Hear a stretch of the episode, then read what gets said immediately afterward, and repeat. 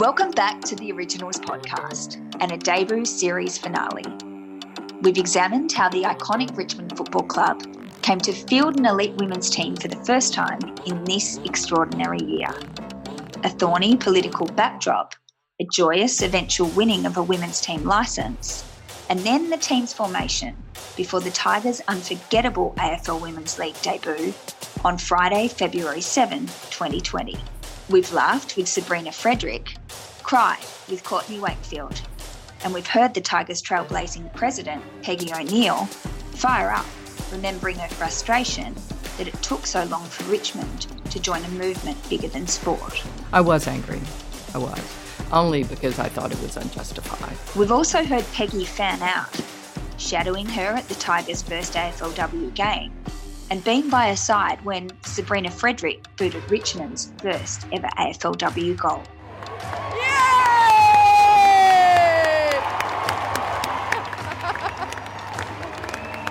Well, Sabrina made history, our first goal. They say life's all about timing, and I think they're right.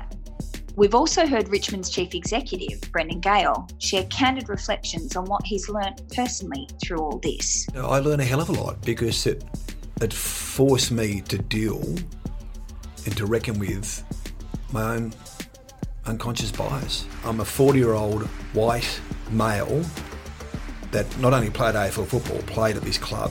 To that extent, it was confronting, but extremely enlightening. And I'm still not there yet. And his framing of the power and significance of all this in a much broader context. This is women going nuclear. It's just good.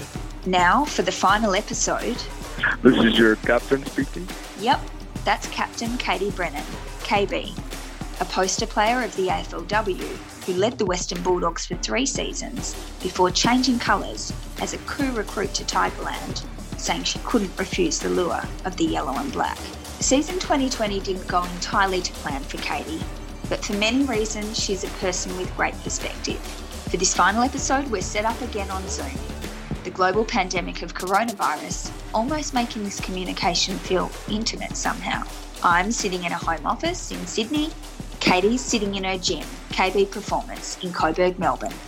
And as ever, looks the picture of health with a trademark top-knot do. Thankfully, COVID-19 hasn't changed everything. I've got a fair bit of regrowth going on at the moment, Sammy. It's been a long time between blondes, I must say. For me, it's been a long time between hair washes, but I sort of get shamed into it every now and again. Katie, it's so nice to see your face and hear your voice, particularly in these times. Paint the picture of where you are. I'm sitting in the recovery room at the gym. I do have a big green wall behind me, so it's like kind of looks like I'm in a bit of a forest. But just sort of sitting on the mat here, and it's been one crazy little journey since the end of the AFL Women's season. But I come here every day to the gym to work out and keep the business going, and just managing well. I mean, originally I sort of saw you coming in as the first player that we spoke to in this series, and I kind of just love that cosmically it's ended up that you are our bookend, and it's so great to be able to touch base with you at this time, because I know, I reckon I can say I know you fairly well, and you're a philosophical, thoughtful person, and so I want to talk to you about like where we're at just in the world, but also as an athlete and a leader like you are, what that's kind of imbuing in you, in your mind, and then reflect on the season that was on and off field for you, for the Tigers, and then project to the competition. Where are we at? And of course, we're going to solve the problems of the world and maybe a vaccine to coronavirus by the end of this. Oh, that would be nice, wouldn't it? Can we do that? How are you? Yes, I mean, I'm going really well. It's obviously a really tough time for so many people, not only in the football industry, but just, Australia-wide and worldwide. It's just crazy. And, I think every day you sort of pinch yourself as to what we're sort of living through at the moment. But I'm personally managing really well during this time. I'm really fortunate that I've got the business and that I You know, although we're sort of not running out of the gym, we can still do outdoor sessions, and I can sort of have my release and train during this time. I've just got Harper here with me, who is running a bit of a muck at the moment. So if you hear some like snorting or crawling around, it's my little puppy.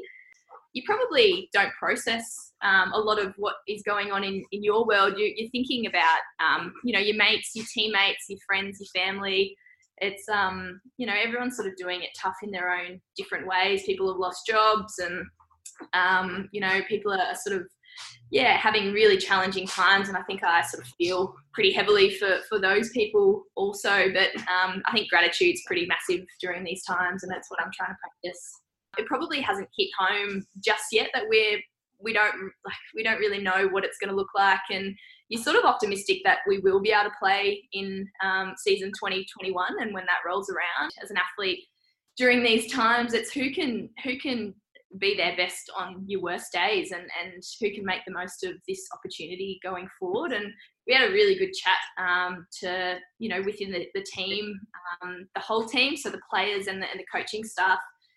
From Parks, our high performance manager, last night, and we just talked about the opportunity that we have. And you know, we know that we've got a fair bit of work to do. The Richmond Footy Club, where it was our first inaugural year, you know, we probably didn't live up to our own expectations of what we wanted the season to look like, and we know that we've got so much potential. So it's a real opportunity to work really hard during this time. And you are a motivated person generally.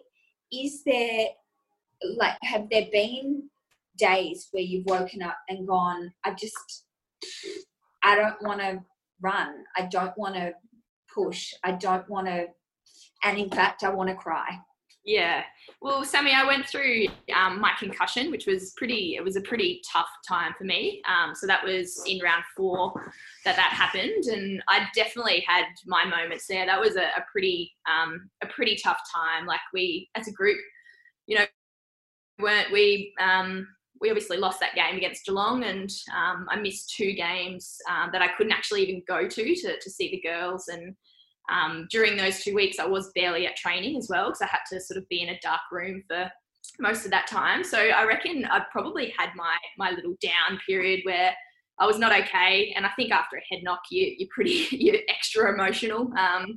And I was pretty devastated that I couldn't be out there with the group. I couldn't really contribute a lot as well, because I just was not, my head was not okay. So I've worked through that time, and I've been seeing like a really amazing brain physio who has sort of helped me get back to nearly 100% now. So I'm back into training, but I feel as if after going through that time for, it was probably about 6 weeks or so, or I think it's been about 8 or so since the head knock. So it was sort of 6 weeks, and then I could start, you know, like riding every day. So I had to get my heart rate up on the bike. I had to do these eye exercises that were sort of helping my brain and helping the rehab process. And then I could sort of start running again. And it was just it was a very different experience to what I've ever experienced with sort of ankle injuries before, where the rehab's it's pretty structured, and you sort of know what you're going to do every day. But the brain was more like you wake up and you're not quite sure how you're going to feel. And yeah, it was sort of times where I couldn't go to the cafe, or I couldn't, you know, I couldn't go to the shopping centre. I couldn't go to training, that kind of stuff. Or if I did go to training, it would just be for meetings for a couple of hours in the dark. So we had to sort of turn the lights off and then sort of head home when the girls were out on the track. So I reckon that was probably my little period of, just sort of breaking through the resilience barrier and just sort of experiencing something that I haven't had a head knock, but that bad before. It was a pretty sort of tough period. How scary was it, what you were going through? Yeah, it was scary, but it was more frustrating for me. Like, I think with a brain, you can't see, like, it doesn't show, you know, it's like you have an MRI and it shows that your ligaments are torn, or, you know, you've got a quad tear or whatever. It's more just like, it was more sort of my balance, my memory, and then just like thumping headaches and sort of the, just like the symptoms of everything. I couldn't be in light. I couldn't really be in noisy kind of noisy rooms or anything like that. So it just really stemmed my symptoms and really sort of brought things on. So even kind of like team meetings where the projector was in front of us, all like artificial light was get better every day. You wake up and you think, oh, I'm better again. And then the next day you're better again. You sort of think you're 100%, but you're not quite there. And I reckon I'm pretty much nearly there. What are we, like, sort of 8 weeks later? So, yeah. Wow. So no symptoms now? Not too bad. Like, there's still just some little things. We're doing more kind of higher end rehab at the moment, so it could be like juggling and running through laps, more changing reps, really fast. You can see me what I'm doing right now, but fast head movements and real quick sort of eye movement, and just sort of in that end stage rehab at the moment. Which it's been a good little journey just to keep me going during this time. I was going to say, what a reference point. I remember talking to you after it, and truly, and I don't doubt that you meant it at the time, but you said, I'll be fine, I'll play next week.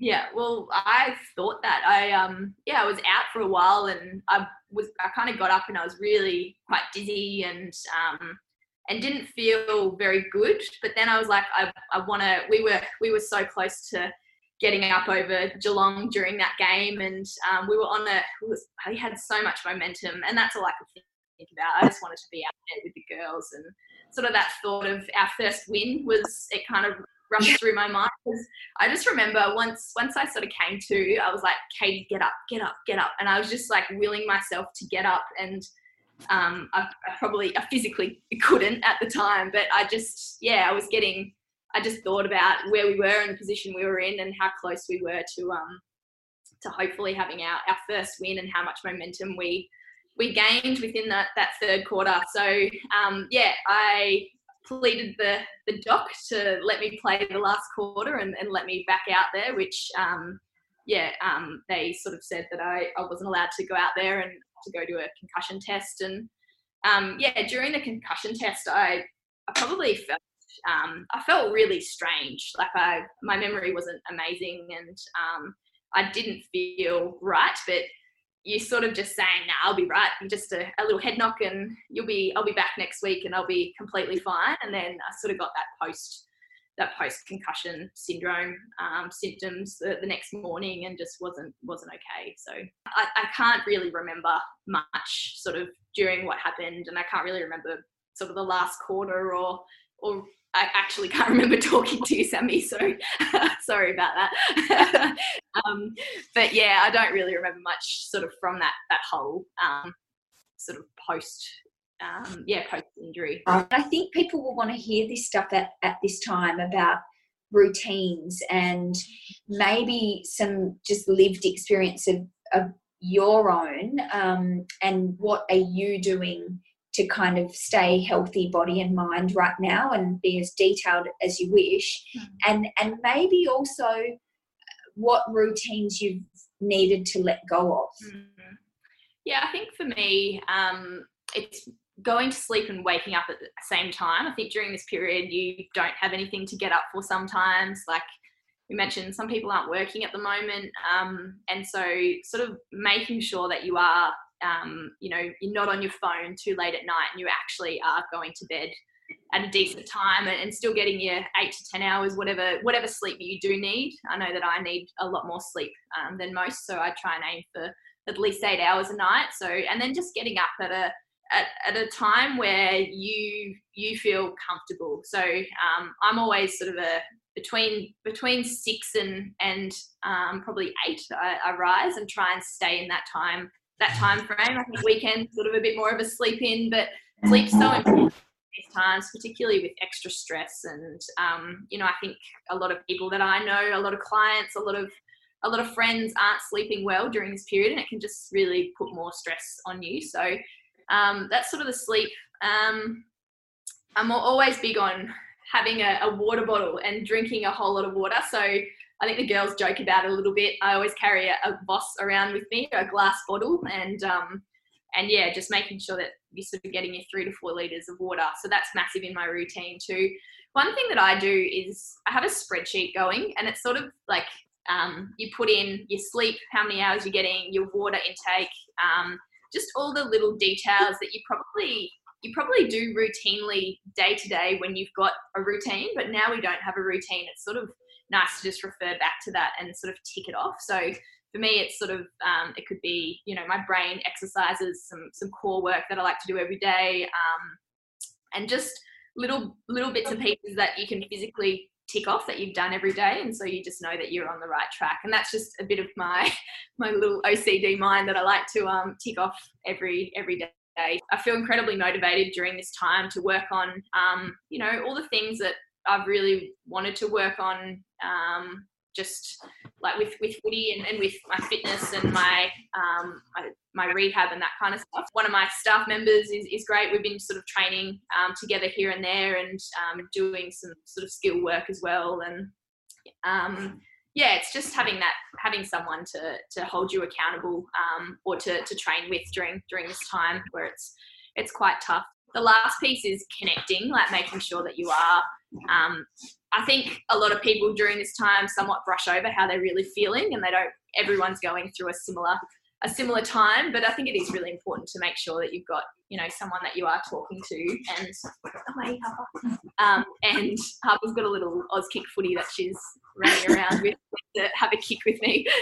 But yeah, just making sure that we're connecting with our loved ones. And you know, for us, we had a Zoom call last night with the whole team. So not just the players, like the staff included, because they're having a tough time at the moment as well. So just that kind of stuff is super important. Let's go to footy focus. And yeah. It feels like forever ago, and that is actually your decision to join this club, to become the first captain of the Richmond AFLW team. And I recall distinctly that we ran into each other in the car park at Punt Road. And one thing led to another, and I remember just sort of, you know, kind of innocently asking, like, was there a moment that you sort of thought, my gosh, have I done the right thing? You know, even a moment of doubt would be perfectly. Oh, there's your phone. Hey guys, just on that, we've got 5 minutes left apparently. It didn't upgrade us. The voice you're hearing here is our producer, Matt Collada, trustily monitoring things on the other end. Just bear with us while we sort this scenario out. I'll start a new one, and I'll just email it to you guys. Cool. Katie, do you want a break? No, it's okay. No. Okay, cool. Yeah. All right, we'll log back in, Matt, as soon as we get the link. Perfect. All right. See you soon. I remembered that I just sort of naively asked you, like, had there been a moment where you'd thought, have I done the right thing? Do you want to share now, like, what you said then? Yeah, I think during that conversation, all I just said was completely. Like, there's never been a thought in my mind of that I haven't done the right thing. I've just enjoyed the journey so much, and we look back, you know, we're sort of at the end of the season now, and you know, we didn't win a game and we had our challenges, but bloody hell, it's been a whole lot of fun. Like, we're a club that really values enjoyment and the fun factor and connection, and I've never had more fun playing footy before. And although the season was tough, we had, you know, personally I had challenges. Noisy in Sydney. Crazy as it gets, I promise. In lockdown, there are some.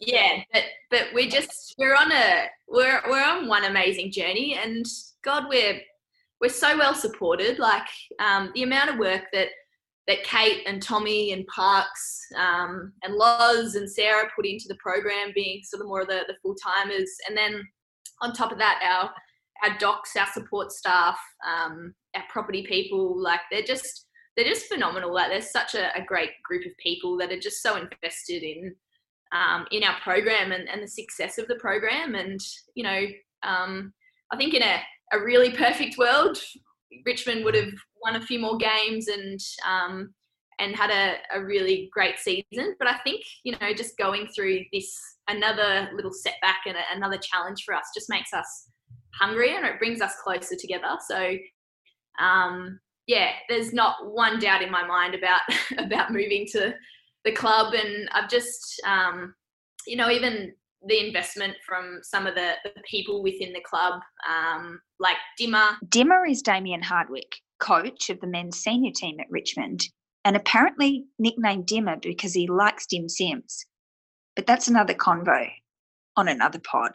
You know, one of my first mornings in the gym, Lepper. Lepper is another member of the men's coaching panel and also a retired playing champ. Came and you know, he just said, I've got 30 minutes, what do you want to work on? And I just, like, that was phenomenal for me. That was just massive that we had a little chat and we did some touch together and did some body work. And it's just the people within this organisation are what make it, you know, so good and so successful, but so connected as well. And one of the storyline themes, you know, off field, I guess, as well as on field of season 4 AFLW was actually your old club, the Bulldogs. And I wonder, as the former captain of that club, how did you manage that as someone who had actually moved on? I was so heavily invested in the Bulldogs, and they'll always hold such a great, you know, a great deal of love in my heart, that club, and all those people as well. It's not like when you split from a club, you just sort of walk away and the emotion just ceases there. Like, your question prior was, do I have any regret? And that's completely not. But do I still have feeling? And, you know, is there a great love for the club and the people? Completely. Like, I've still got some of my best friends to play at the Bulldogs. And, you know, when they go through tough periods of time, you want to be there for them, you want to support them, and you sort of know you can resonate a little bit. You know what it feels like. So yeah, it's definitely a chapter that I decided to close, but it's not one that I don't look back on fondly, and it's not one that I you know, it's made me who I am. It's we've had some really amazing people and amazing times at that club, and yeah, you sort of feel for the period that they're in, but footy turns around so quickly. How would you articulate it now, Katie, why it was the right decision for you, the best decision for you to go somewhere else? The whole sort of idea around it is to it was to find a new love for footy again, and have a new I guess a new chapter, a new adventure, and to start something fresh. And I felt that I really needed that in order to continue sort of playing the game and to get the love back for it again. And I feel that although we, again, had some challenges this year, that I've felt that I've played, you know, some games where I've actually loved sort of being out there, and there's training sessions that I really did love. So, we're on such an amazing journey at this club, and yeah, I am so heavily invested and can't wait to see what we can do in future years to come. And in part, I'm imagining to really physically shelve that grand final that you couldn't play for the Dogs. I'm imagining, was it just that fully that is past? Yeah, I think that was a part of it that was sort of, yeah, hanging on my head in a way. And I felt as if, yeah, that was, it's been, I feel like I don't sort of think about it as much anymore. And yeah, just the new colours, the fresh start, the new people, it's just been, yeah, really, really amazing. If you could have scripted this Richmond season and the one, your first one as captain, there are a few subplots that you definitely wouldn't have put in the script. But from what happened, what would you name as the highlight? Just playing the first game. You know, we didn't come away with the 4 points, and we didn't get any points during the season. But to know that there was a whole lot of girls that had never experienced AFL Women's before and never played you know, in AFL colours for premiership points. That was massive. Like, there was so much energy in the room. And it was just a really phenomenal night. Like, I feel as if we really made an impact on all a lot of these girls that did get to debut. But we also made a big impact on sort of a club that has a real rich history, and we sort of wrote another chapter within that history book, and that's just massive for the people involved. The first podcast was about the submission and how much work went into Peggy and Brendan trying to get, a women's team at the Richmond Football Club. Katie's talking about episode 1 of The Originals here, and I promise you, we didn't ask her to do it. Thanks, Katie. Well, it's just like, I think all of those, even hearing that story, just gave me goosebumps of how much the club wanted a team, and from the very beginning as well. And it showed with how invested they were and how connected they were to our program. I probably didn't mention one major party, which was Neil Balm, who was massive for us during the season. And, there were some tears apparently when we played a first game, and it was just really, really big for us, as well as so many other people within the club. I can't not raise what was, I imagine, the most scrutiny, although maybe that Bulldogs grand final was the most, but one of the chief football writers in the competition, Mark Robinson, writes a story about you and dissects your game. At one point, I remember it even caused Damien Hardwick to comment and say, we want to support Katie. So again, clearly it's up to you to share what you will, but it struck me as a big moment.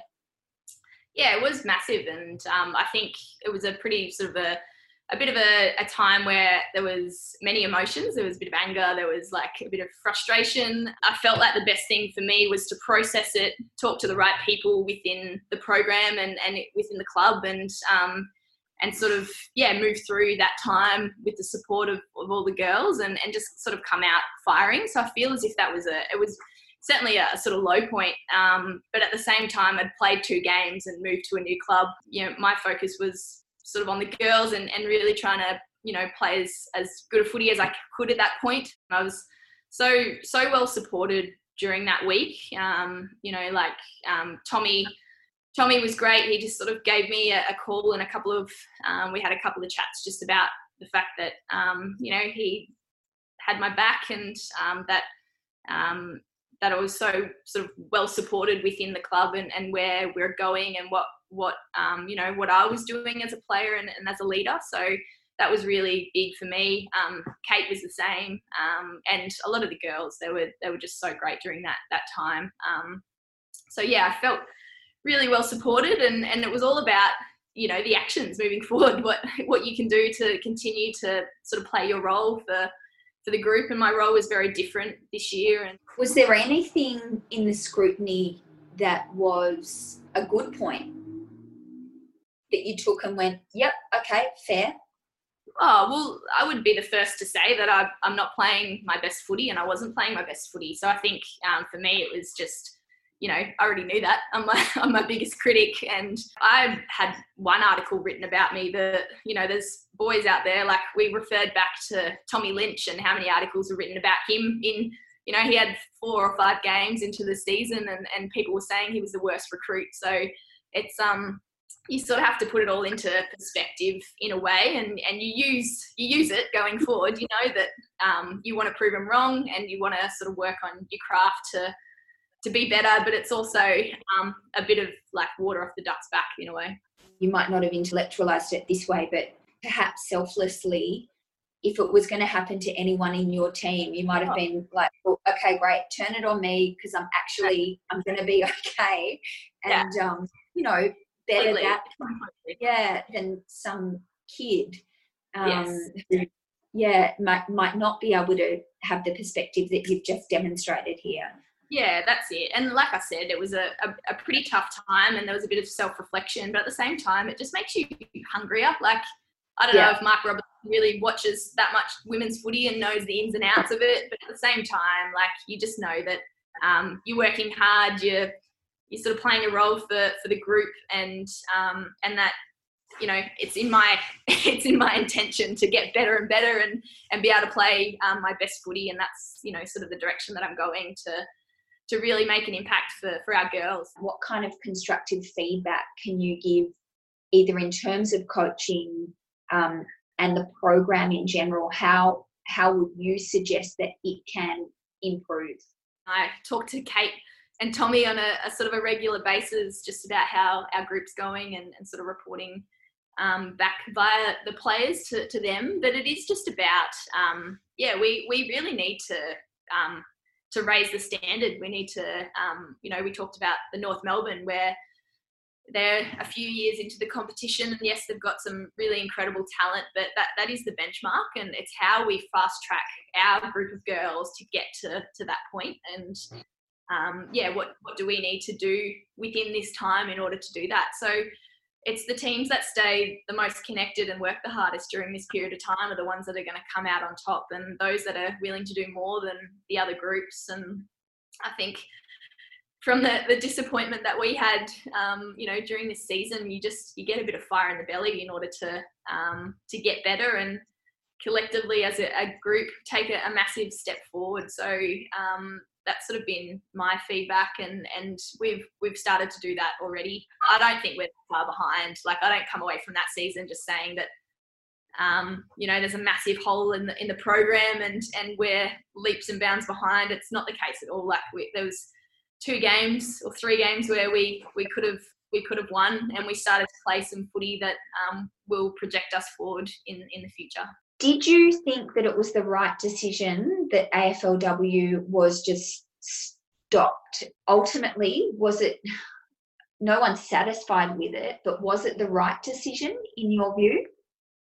Yeah, I think everyone's going to be different in this opinion, and I felt as if, like, when we were having conversations with the PA, Richmond were pretty irrelevant within the conversation. We weren't making finals, and we wanted to play out our last games for the development of the girls, but at the same time it was the health and safety that sort of came first for everyone. So I don't know, in my opinion, if I was a sort of a trio at the top of the ladder, I wouldn't have wanted to go straight to a grand final, and that's me personally. Like, I know sort of probably Juddy and the other girls would have a very different a different perspective, knowing the challenges that they've been through over the last sort of 3 seasons and getting up there to be in prime position to win a flag. But I don't know, I would want to feel as if I've gone through a full final series in order to play a grand final. But everyone is very different. It's a really difficult discussion, but I think that the AFL sort of did the right thing in the end. Is there any way that you think that we could yet get a premiere for 2020? I don't think so. I feel as if, we're in the time frame where, the girls have deloaded, and it takes a lot of work to sort of get back, unless we had an 8-week pre-season again, which, isn't a lot of time. But we've got girls returning to Ireland. We've got girls that have sort of gone home, and we've been out of the system. So I do think this year has an asterisk against it, and no premiere, which is really unfortunate. But at the same time, it's sort of one that was out of our control. What should the priority be for AFLW as a comp? And if you could make one massive change, or it's a small change, but what would you give this comp? The whole landscape of the AFL and the AFL Women's may change due to this pandemic and where we play our season. Like, does it line up with the boys going forward? I really don't know, and I think it's the golden question. But if I could change anything, it would probably be I've always said this, to sort of make our season longer. I think that the whole conversation around, the product of women's football and where it is, like we saw with 4 new teams coming in, that the product's just getting sort of better and better. And I think we're playing really good footy, and it also gives, so many girls an opportunity within the elite environment. So my thing would be to make the season longer and either make it pre-Christmas if we stay in the summer, and make it longer in that respect, or than it is we go into the winter series and play with the boys. So yeah, I don't know how it will look, but it's going to be quite interesting going forward. So wave that magic wand. How many games would you like for 2021? Well, I guess it's sort of already locked in, but if I did have a magic wand, it would just be to sort of play everyone once. I think it's a tough one where, you never want to cannibalise the product, and you want bums on seats and you want sponsors and all these things that make our game possible, but we also want to play footy, and I think, you can't... You know how much work it takes and how much money it takes, but at the same time, I think most girls across the league just want to be able to play more games and have more time within that elite environment. I actually genuinely think that even if there were things set for next year, everything can be changed. It can be reimagined. We've seen it, like we're still seeing it. Does it start pre-Christmas for 2021 for AFLW, or would you merge it with men's, playing in tandem in, I think, a vision that we share one day for the AFLW not too far away, where the integration is making everyone and everything stronger?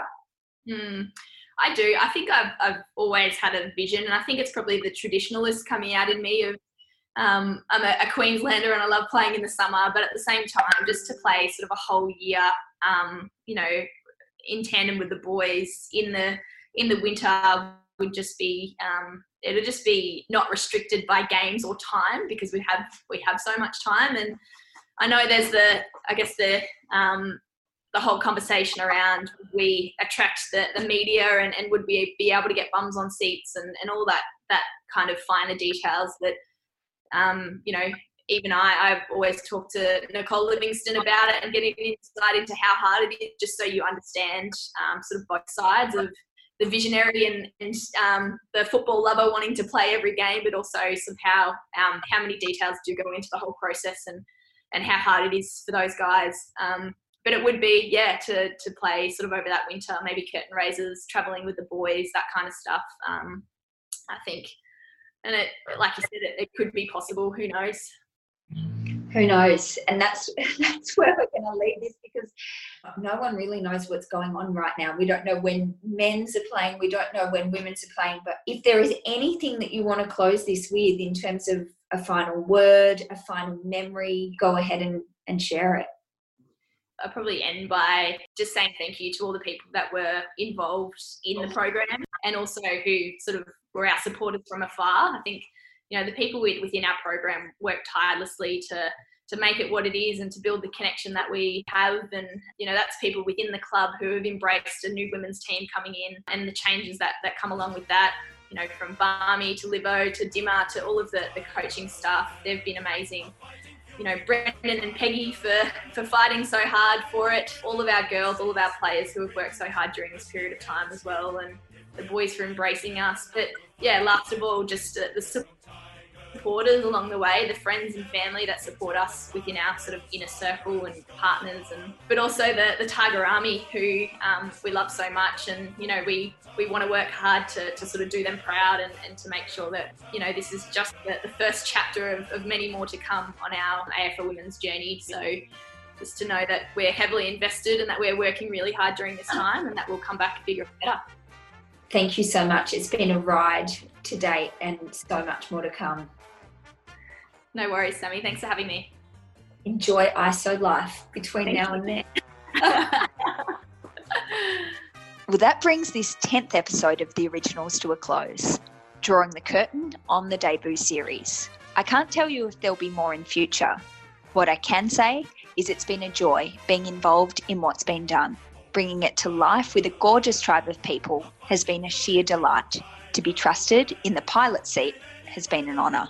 The man I'm thanking first will shake his head now, but Richmond's veteran media exec cannot manage this.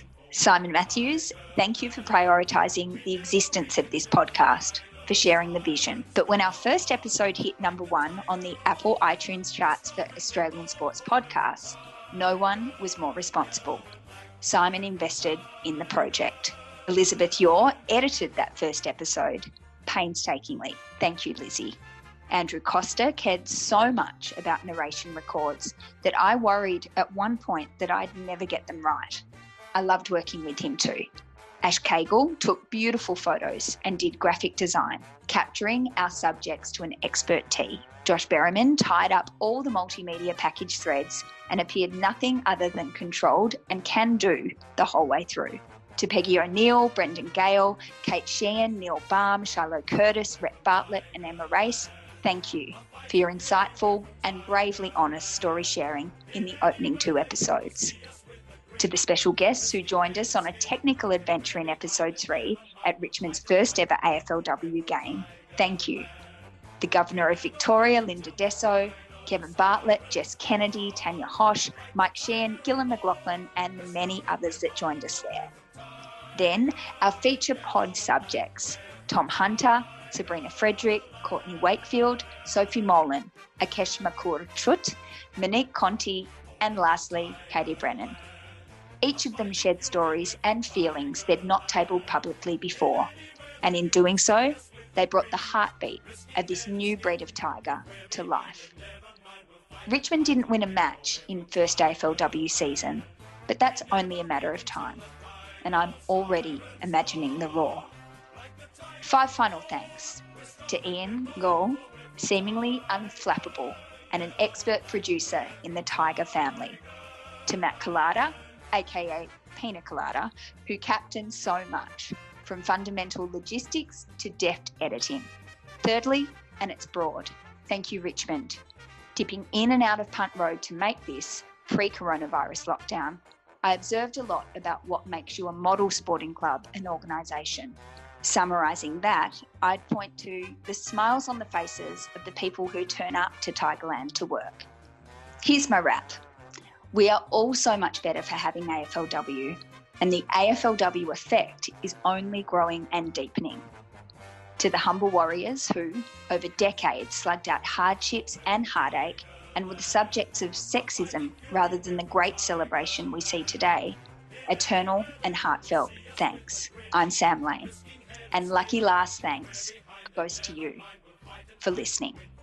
And now, for the last time, sign off, Brendan Gale. If you like what you hear, share it with your friends, family, footy fans, even someone who thinks they don't like footy. And final word, or maybe two, from Tigers president, Peggy O'Neill. Go Tigers.